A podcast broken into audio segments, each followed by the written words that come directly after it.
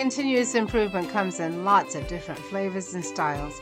I'm Bella Engelbach, and I'm inviting you to journey with me to the edges of lean.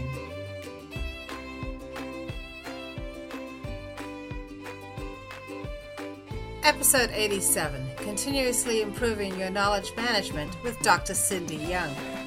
Every time we use our lean practices to define and solve a problem, we create knowledge. How can we improve our organizational recognition and management of all that newly created knowledge, which is key to not having the same problem occur again? It turns out that knowledge management itself requires a process and continuous improvement, and Dr. Cindy Young is here to share her insights. Welcome to the edges of lean. Thank you. I'm so glad to be here finally after all of our technology problems. So we did have a couple technology problems getting started, but we're, we're good to go now. So. Cindy, tell us tell us about Cindy. Uh, you've had a very interesting career, so let us know what it is that you've done and what you're doing now. Well, I started off, um, you know, the standard stuff you do when you're a teenager, and then I joined the military. Um, so I was in the Navy for 23 years. I was enlisted first for eight and a half years. I became a surface warfare officer and a surface warfare officer takes care of people on ships. And I eventually ended my career after 23 years. My last ship, I had probably about 100 people on me. It's not a lot, but considering everything they do on the ship, it's it's a lot. All the weapon systems and everything we do to, yeah, I was responsible for the Aegis weapon system, for all the guns, and all the people that supported me to make sure that we could get back home safely and accomplish all of our missions. And then I got to shore duty and I eventually retired out of Virginia Beach. So then I've become a contractor. I've gone through a few different positions at I'm at my second company. And right now I lead training and curriculum development for the Tomahawk Land Attack missile for the weapon system that launches that missile and for the planning that goes behind it. So it's it's a it's a good it's a good area to be in. You know, it's not going anywhere and uh, it's a it's a very technical area, right? But, but you're um, also yes. leading yeah. people, you and you're working with people. Right. I have a very very smart and experienced team, so they, they do all they do all the hard work. I just I'm just basically a project manager now, so you know it's easy. they make it easy. that that sounds good. You're here today to talk about knowledge management. So let's mm-hmm. start out with that by just a definition of knowledge management because it's a term that's been around um, for a while, for you know, for right. a couple of decades. But I think there's a lot of different definitions. So how do you define it? Yes, well, that, there were over a hundred definitions, and there's some documents out there that show people that they had one one group that actually studied the definitions. And my definition, I did it because the easiest one I could think of and so I created it and I call it, you know, knowledge management is knowing what to do with the information you have. So when you have the information, you know either to share it, to transfer it, uh, to document it, to put it somewhere where people can find it, you know, where your company is going to store it. But yeah, basically what you do with the information you have. And it's a very important field and an important thing to think about because we're all creating knowledge. We're all creating information all the time, right? Mm-hmm. Excuse my dog. That's okay. and this that may be the first time she's actually barked on the podcast. For those of you who are regular listeners, that's that's uh, that's a first. All right. So um I hope. Uh so we're all creating knowledge all the time. We're learning as we go, and particularly when we're practicing lean, it's all about, you know, learning things. Yes. It's about it's about solving problems. When we solve a problem, we've learned something about the problem. We've learned something about how we solved it. We've learned something about the solution. And um, a lot of times I know that just, you know, figuring out what to do with that information afterwards is where people get stuck. Like right at the point where the knowledge is created. So yes. what are what are you um what are you recommending for that? Well, there's a lot of things. You know, first, you know, document it like like any process improvement. You, you know, when you figure out what works, document it, write it down. but you have to update it. You have to let people know that it's there. Um, you know, when you outbrief people, have people involved. Don't just outbrief the top top people, the C-suite or, or you know your boss. Make sure people are there that that participate in it. Um, also, write up best practices because best practices, you know, they share what, what didn't go right because not everything goes perfectly. And so then you can work with that. You you assign you assign certain aspects to it, whether you tag it, you meta tag it so that it comes up in your your documentation on your share drive. Or if you are old fashioned, use a paper file system. Have it, you know, think of Dewey Decimal Systems back when we were kids. You know, we could find anything with those numbers, but nowadays, you know, it's it's all electronic, so it's easier to find. So you may have keywords you look for but you know you do have to start with documenting it and recognizing that sometimes not everybody documents everything you know explicitly so you have to have that tacit knowledge or that experiential know-how and you have to actually talk to people. So i always recommend talking to people and getting people to come talk to you before you start a new project because they may have done something very similar to it or they may have done the same thing just years before you did. And yeah you know, that's, so that's worked. That that tacit knowledge. Can you talk a little bit more about that? Because you know i think that you know for those of us who are in you know continuous improvement who are in you know have, have worked in the area of procedural documentation. Yeah you know you're going to write down as you said if something works you're going to write down it, it in some way you can document it hopefully put it somewhere where it's findable perhaps even tell people that they should yes. look at it before they before they start doing the, a similar uh, process. But the tacit knowledge is, to me, that's always been something that is really hard to manage because it's so situational. Um, so I like what you yeah. said about, well, you know, talk to people, but people aren't always available to talk to. So then, then what do we, what do we do? Maybe somebody's moved on. Maybe, you know, maybe they don't want to talk to you. You know, how, do and, we handle and, that? And you know that I, you know, I've had, I've had people that in fact, I have I have somebody I work with that doesn't like to share what he knows, and he's very, very much does his own thing. And so my plan is because we're getting ready to hire somebody else for you know for the company I work for, and my plan is to make him the mentor. You know, make him you know so he can grow and show somebody else what he knows. But also, it gives him the capability to learn how to pass that tacit knowledge on to somebody else because when when he because he he works software and system administration. So when he's working it, he's getting guidance on paper from somebody else about how to do installation of something. And he doesn't explain it to anybody. So he's been doing this for so long that mm. he just insists on doing himself. He comes to work early when nobody else is there and does the work. And so my plan is to pair him up with somebody when we hire that new person and have a mentor because I think he's a great mentor. He just doesn't get the opportunities because everybody else is experienced. And, you know, so you want to think about that. It's kind of like when I was in the military, we did these things called pass downs. And every time somebody would take the watch, we'd have to arrive a half hour early and we'd have to go over all, all things that happened during the watch. And so we got, we had some things we wrote down and then some things we actually spoke about. We had to talk about certain things every time. So if you think about when say in a manufacturing plant when you have different shifts come on and they have to tell you how many how many widgets they made or what they did or what problems they had that's passing tacit knowledge there.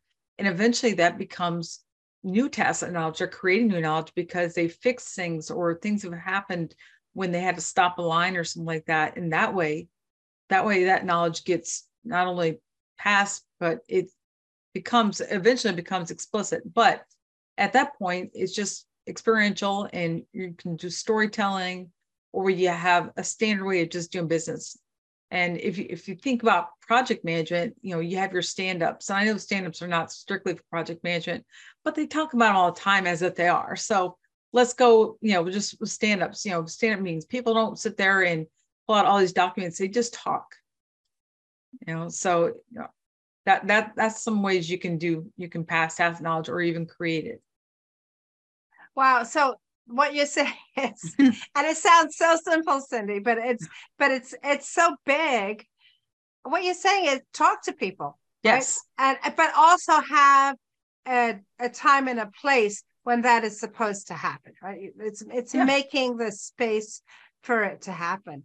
And you know, and I know they do this in in hospitals where where nurses will will take a report before mm-hmm. they start their shift and just just hand on you know what what happened you know over the last shift, what problems occurred.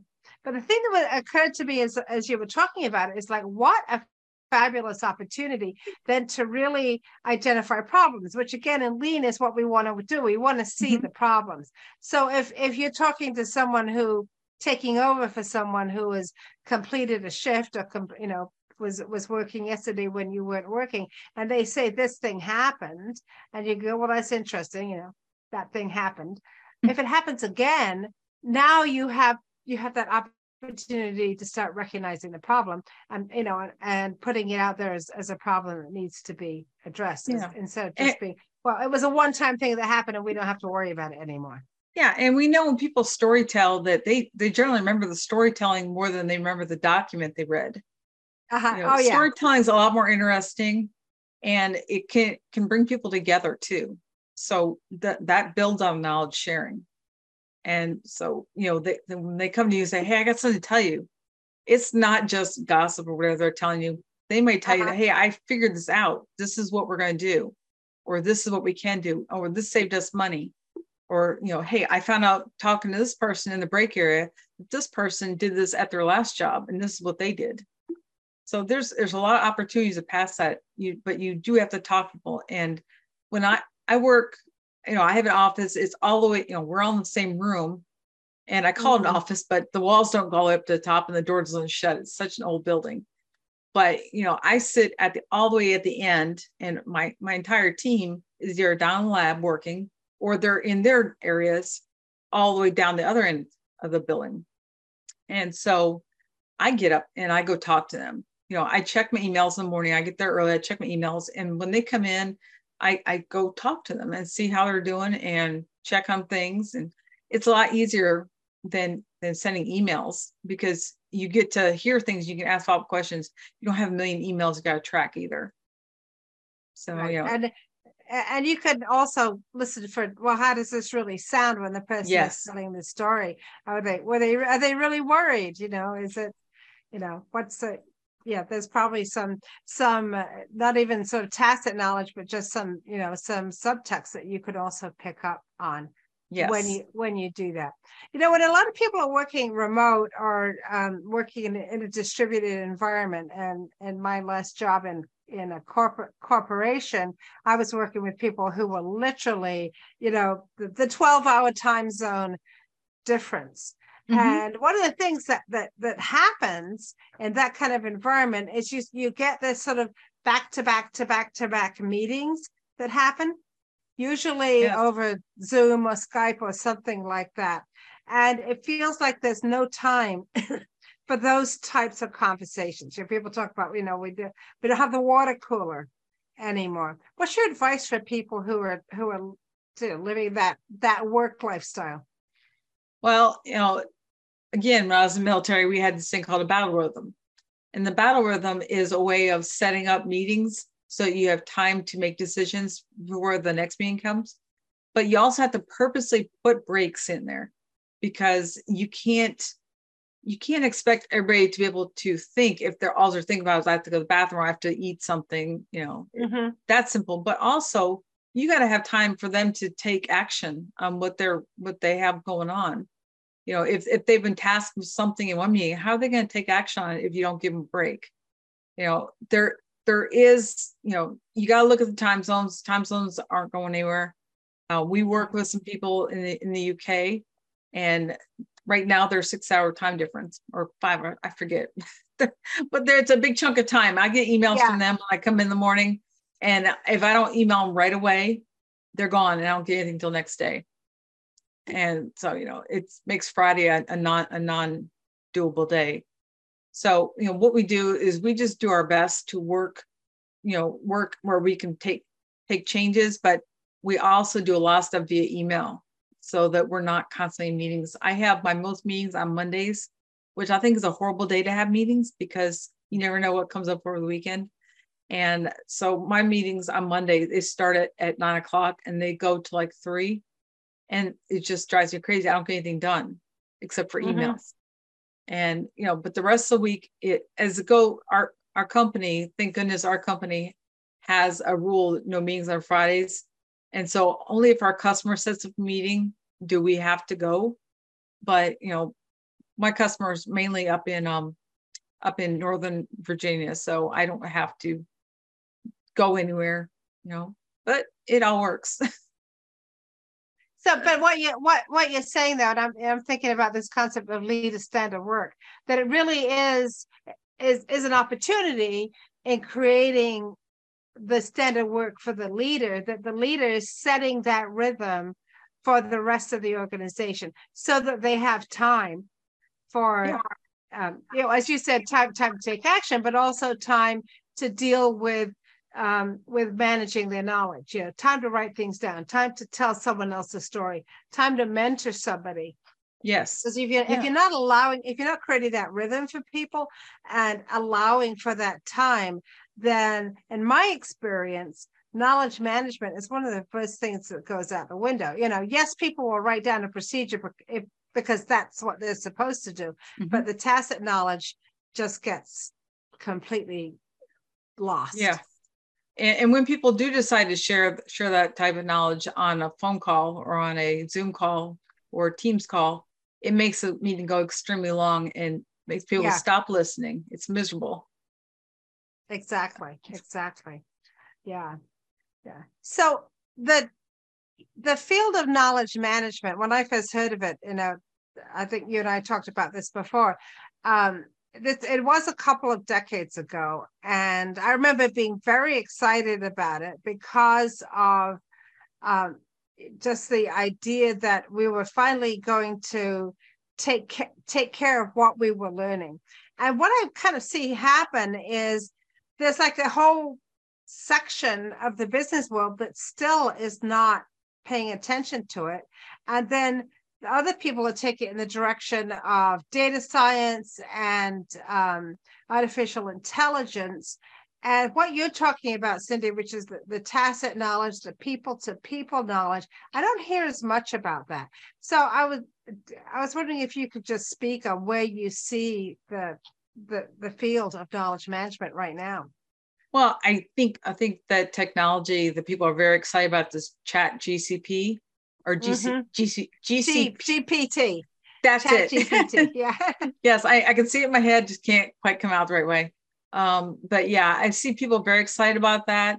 Um, you know, machine learnings, you know, people talk about AI, RPA, and ML together, robot product, robotic process automation, right. machine learning, and artificial intelligence. But you know, they and they know how expensive it is.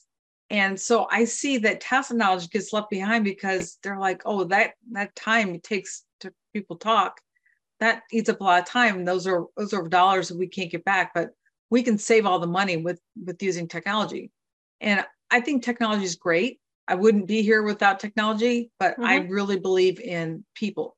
People are the ones that make the decisions with the technology. People are the ones that determine what the what they want their technology to do. They they decide what technology they want to have and you know what you know what the purpose of it is. And so i think the return on investment is very much you know strong in human centric knowledge management but when people look at manpower and hours and just they they try to they try to make it into dollars. And what they don't realize is that if you don't have the human centric knowledge human centric knowledge management you're going to lose people because people are not going to feel trusted. They're not going to feel trusted because you're not talking to them and you're keeping them like that mushroom in the dark. And you know, you got you got to take care of your people. Machines are going to be there for you know they're not going to go anywhere, but people people can I can quit today and go somewhere else. Right. You know, right. and and I think that you need to look at that as all your people. You you got you hired a person because they know something, not because they can hit a button. I mean, maybe right. because they understand how to hit that button, but they also understand a lot of the a lot of stuff that comes before that. Yeah, I, they they know something, and they can continue to learn things mm-hmm. in all sorts of different interesting ways, right?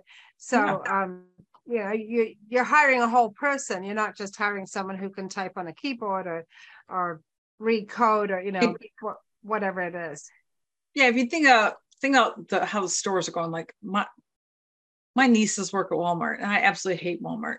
And i'm sorry walmart uh, that's how i feel. Um, but you know the only reason I, I really detest it is because when you go through the, the lines they have they rely so much on those automatic tellers mm-hmm. or, or, the automatic checkouts where you have to do your checkout. You know you're still got a person doing it and you're not you're not saving any money by doing that other than people that you're not paying to demand things. The problem comes really when the person who's checking out has a problem or they have a wrong price.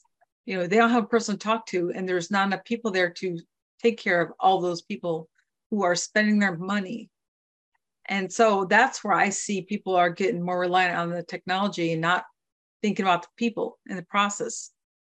You know if you think about rework how many times are you going to have to have somebody okay i'm going to have to go reshell this because the person decided that the price wasn't right and so they're not going to get it. So how much time does that take to have that person go and put it back on the shelf? Or how many people do you have to hire to work overnight to make sure everything gets cleaned up? Because people didn't have somebody to talk to so they just left their stuff in place. You know it's it's not but it's it's not just walmart it's happening a lot of different places yeah i know there's a supermarket chain in, in the midwest that is planning to get rid of almost all their cashiers yeah and, and got it got 100% automated um, but they still have to have people right because of you know what you what you pointed out which is that the, the technology is still not good enough for it to be mistake proof.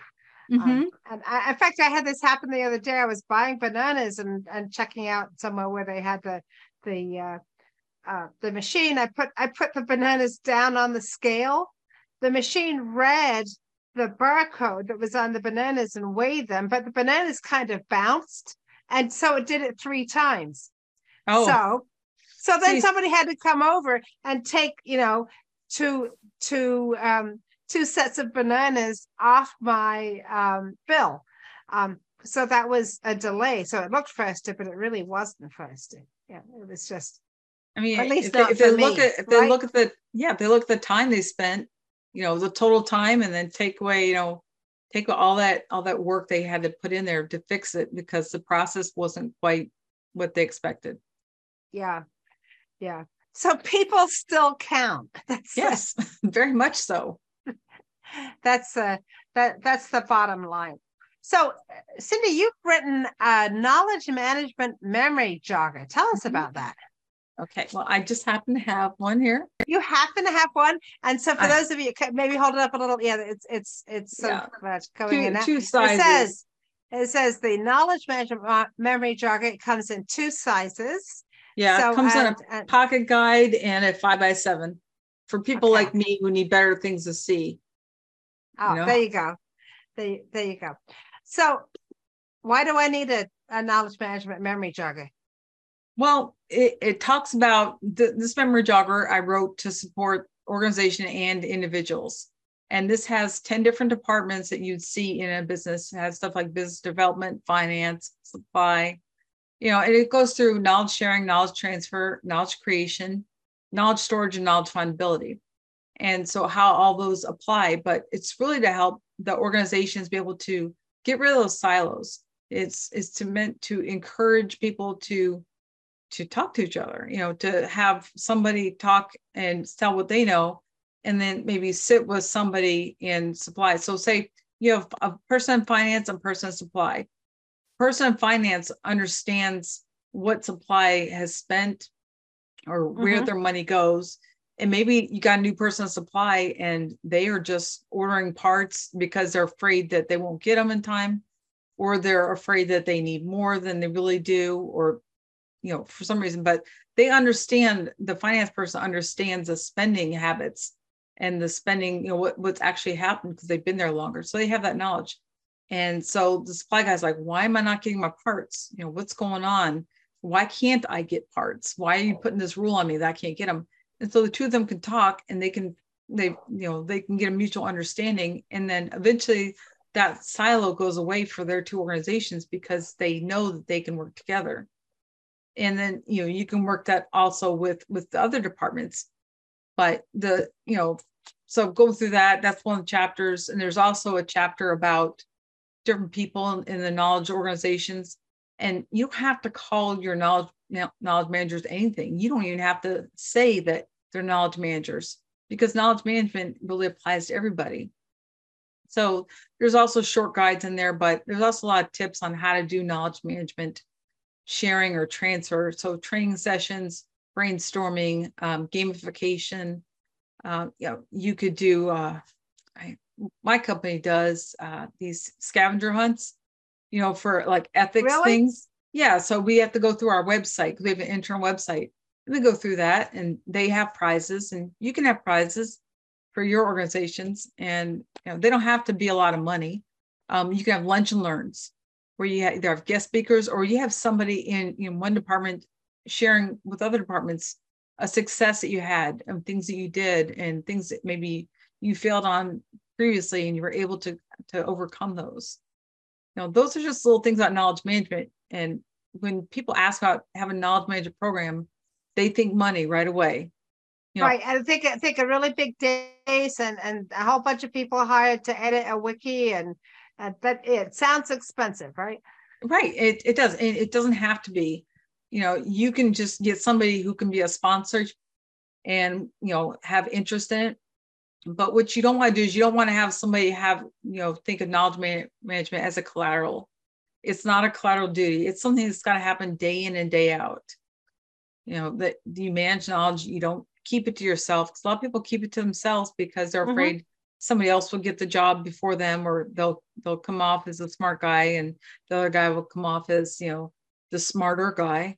You know, so it's it's it's a lot of people people you know you got you got to get people understand that knowledge is power, but sharing is powerful.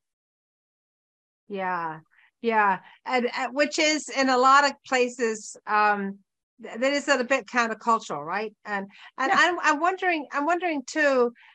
There's so much mobility right now. Um, we had the Great Resignation, and then sort of the Great Switch around. You were referring to that the earlier everybody everybody hopping off one place and going to another place mm-hmm. so people are coming in um, they need the benefit of the knowledge that's already created in the organization they're coming into and at the same time I, I wonder if some of them are like, well, I've got to show myself to be like the smartest person in the room. So I, you know, if I know something, I, you know, is it safe to collaborate here? Will I be, will I uh, continue to be respected if I share that knowledge, if I'm not the one holding on to it. So um, again, I think it my my thought about it is that it really has to be up to the leaders again to create that culture that says yes it's yeah. important. And yes you should be talking to each other. Yeah and it, it should be part of your organizational culture. So your organization you know they have to accept it and they have to they have to implement it. You know they have to show you know our our ceo um you know he every week he does a weekly video for us. And you know because our company is about 44,000 people. And wow. it's yeah it's, it's a lot of people they're global so you know he puts out video and you know i i don't know how how you know his communications team does this but they they manage to get everything done. And every week it looks like look it's professionally done. Is is great. It has music. It's it's nice. But wow you know, it, show, it shows us what's happening outside of our little area in virginia beach. So you know it's it's good to have that. And then we also um we also have programs we have our employee readiness groups that are really helpful and you know we have different types of people that talk and different things we're doing so, you know, that is that really is great for me because that's kind of like that's kind of thing I like. Um, when I was in the military, knowledge management, it, it was part of the culture because you never knew when somebody was going to get sent off to support a different task or get transferred.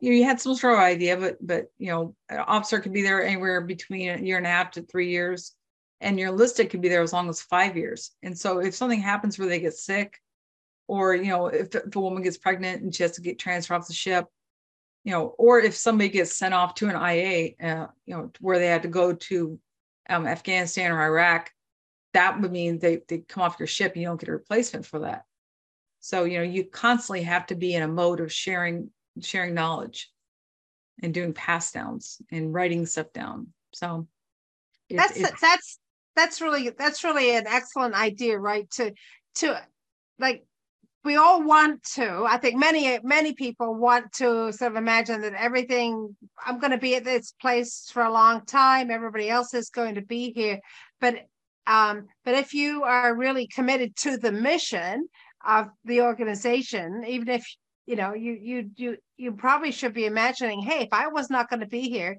if um you know if so and so got promoted you know so and so left the company what would what would we need to uh, know that they know because yeah. we all care about the mission of this organization um, that would be a great way to think right um, yeah and I, and i wrote a post on linkedin about you know my my first my first position at my first company you know after i retired and they had you know we worked with other companies there and one of the companies had somebody die right there on site.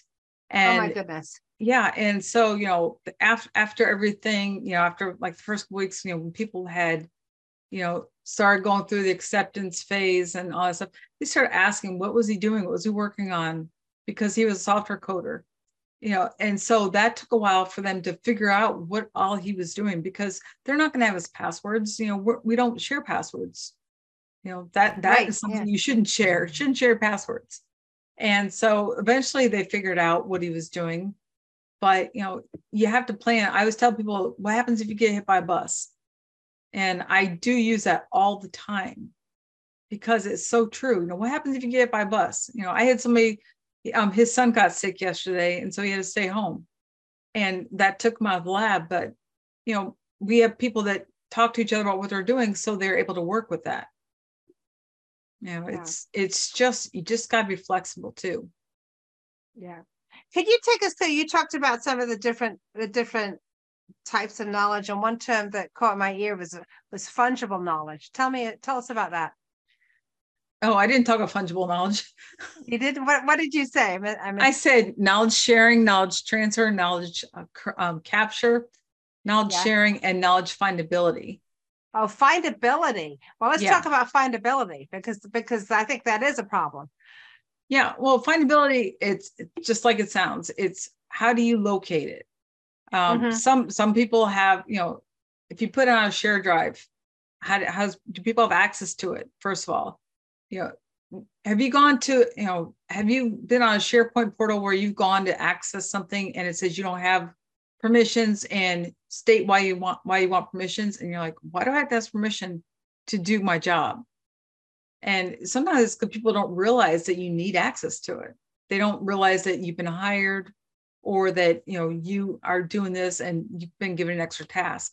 But you know, if you think about the Dewey Decimal System, and I always tell people librarians are the best knowledge managers because yeah, well, they are, yeah, because they're always having to find stuff. And there's actually, you know, some libra- librarian jobs that are called knowledge managers or knowledge workers.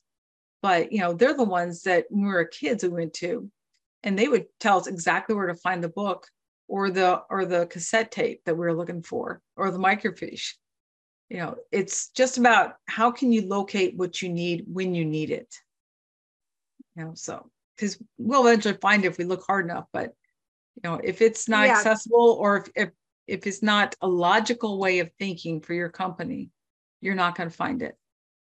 Yeah. So and so this is where i think knowledge management kind of goes beyond so the what you've been talking about of uh, you know people talking to people sharing their knowledge um you know doing that the human to human but it really does take some additional special skills i think to to help an organization uh, organize these mm-hmm. things in the way they should be. But it also takes breaking down silos right? Because um, you know, if somebody comes into the organization, as as as you said, and they need access to certain files, certain pieces of information to do their job, somebody has got to be able to keep it keep track of where that information is. You know, which pieces of it should yeah. be available, and make that knowledge available to the person who's going to be who's going to be setting the the new employee up in the system so that the new employee doesn't have to go and you know run into all of those brick walls all all on their own. And that really is i think where, where we're starting to talk about is the professional knowledge managers um, the, the people who are who really are you know getting more into the information science side of it. Um, and uh, uh, which is i think and you know is going to continue to be a, a really interesting and growing career field. Yeah and and i always tell people it's not just about knowing where the where the files are. But if you think about the the TV show WKRP in Cincinnati, remember uh-huh. Jennifer Marlowe? She she was a hub of everything. She knew everything that was going on through Arthur Carlson. And I apologize for for your younger listeners who don't know what that show is. But when I was a kid, that was the show to watch at night. Um, but Jennifer Marlowe knew everything. She was uh, you know, the secretary, the receptionist, but she knew yeah. everybody who was getting what trouble, she even knew what her boss's mom was thinking, the owner of the of the radio station. So, you know, everybody wants to be that that Jennifer Marlowe, and they need to be. They need to learn how to talk to each other too, in order to to get past, you know, people who are possessive about about their their knowledge. Mm-hmm, mm-hmm. Yeah, which is, you know, I don't know that we always value those folks um, the way we should, right? Um, right. But the the administrator who does know exactly you know yeah. how how how these things work what how does this system work? And how do you con you know how do you get hold of that person? How do you get on this person's calendar? Those, those kinds of things um yeah and, and really the executive people. assistants are the most are the most powerful people i think. Yeah, yeah. They really yeah, are. That's true. That's that that's really true. Yeah yeah. So in in thinking about uh you know knowledge management as being a core competency of an organization. Where do you see when when an organization starts to realize that where do they usually place the sort of quote unquote knowledge managers? Is it is it it is it somewhere else? Um, i've seen it in it but also when i became a knowledge manager um, as one of my jobs at my last company um, i actually was there supporting a supporting a government person. And so they assigned me to, you know, a couple groups. And so I had to set up meetings with all the stakeholders in different groups, have them get together and talk about everything that they were doing because they had a common area. I had five different commands. Um, they were regional maintenance centers. And in each of these commands, they had similar jobs. So what I had to do is I had to invite all these people. So I had to research and find out who's at what place. I had a government sponsor who was the lead, and they would they would trust me enough to that they said, yeah, go on, send out the emails. They never never really, in fact, never had the time to look at any of us, any of our knowledge managers. And so we had different groups and we would get them together. And sometimes we'd even we'd even run the call. And that was that was very interesting because then I learned more and I was able to talk to my boss, my my government boss, not my my company boss, but my government mm-hmm. boss, mm-hmm. and pass on what what I did, and then she would explain to me because I had a couple, but this I had one woman, she explained everything to me when I say, "Oh, I don't really understand what this meant," and she'd tell me, and so I learned more. Where, you know, when she was absent, I could I could do what I could do as a contractor, but I couldn't task anybody, but I could basically go through the agenda and I had to write agendas and everything. But that was the only time that I wasn't in, you know, that they weren't talking about KM as far as an IT IT aspect. So, you know, it was, you, it, to, you were you were you were like a sort of an, an ambassador between between your company and and the government client. Is that right? So you were well, yeah. I mean, I was a contractor, so I had I had my statement of work, and that's what I supported. Um, I supported two phases of the maintenance modernization cycle. So that was, uh, you know, important. And I had other people I had to work with that were in the other mm-hmm. phases. Mm-hmm. So you know, there was a couple different, you know, groups of stakeholders that I had to work with. And so our group, uh, my company's group, we'd always get together every every week and talk about what's going on with our stuff, and we'd include them in all our emails, so that they saw what what traffic was going back and forth between us. Wow, wow. So, um, the tell us again about the memory jogger. So is that out now? Is it available for folks it, to buy? It is. It is. If you go to Goal/QPC, uh, they they have all the Lean Six Sigma memory joggers. They have project management memory joggers. They have Risk. Um, Hugh Alley is the one that got me introduced to his editor, and that's editor that accepted my work. And so, you know, he's got the he's T, his TWI memory jogger just came out, and you know, so it's really easy to get. You can buy buy the five by seven version, you can buy the pocket guide, or you can buy the digital version. But digital version, you can go online and um and mark it up there. But it's not something. It's not like having a Nook or a a Kindle. Okay. But, so we'll have the links the links to to get the memory jogger in the show notes. Okay, uh, thank you for, for everybody. Um, so, um, and the how, Cindy, how can people uh, get in touch with you if they want to talk more about this or learn learn more about knowledge management? Um, they they can email me at cjyoung at cjyoungconsulting.com um, because I have my business as opposed to working my full time job.